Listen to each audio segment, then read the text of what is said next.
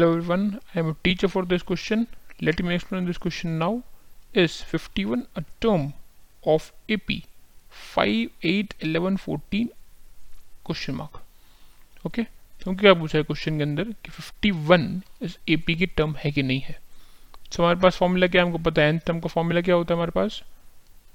T N equals to A plus N minus one D right will put the values and will check कि हमारा answer N जो है वो एक integer आ रहा है कि नहीं आ रहा? सो so, यहाँ पे क्या दे रखा है हमको 51 one equal to five plus N minus one D कितना है हमारे पास? थ्री आ जाएगा यहाँ से। So N minus one into three कितना है हमारे पास?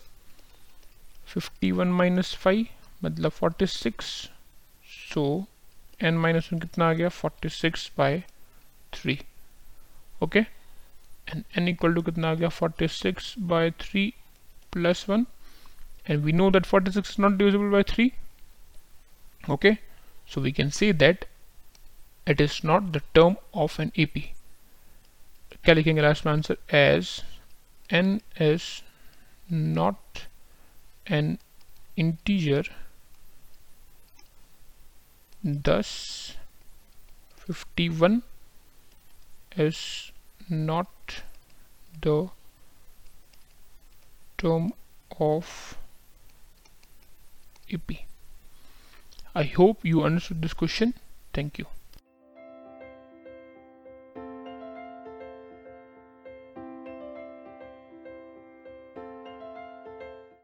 This podcast is brought you by Hubhopper शिक्षा अभियान अगर आपको ये पॉडकास्ट पसंद आया तो प्लीज़ लाइक शेयर और सब्सक्राइब करें और वीडियो क्लासेस के लिए शिक्षा अभियान के यूट्यूब चैनल पर जाएँ।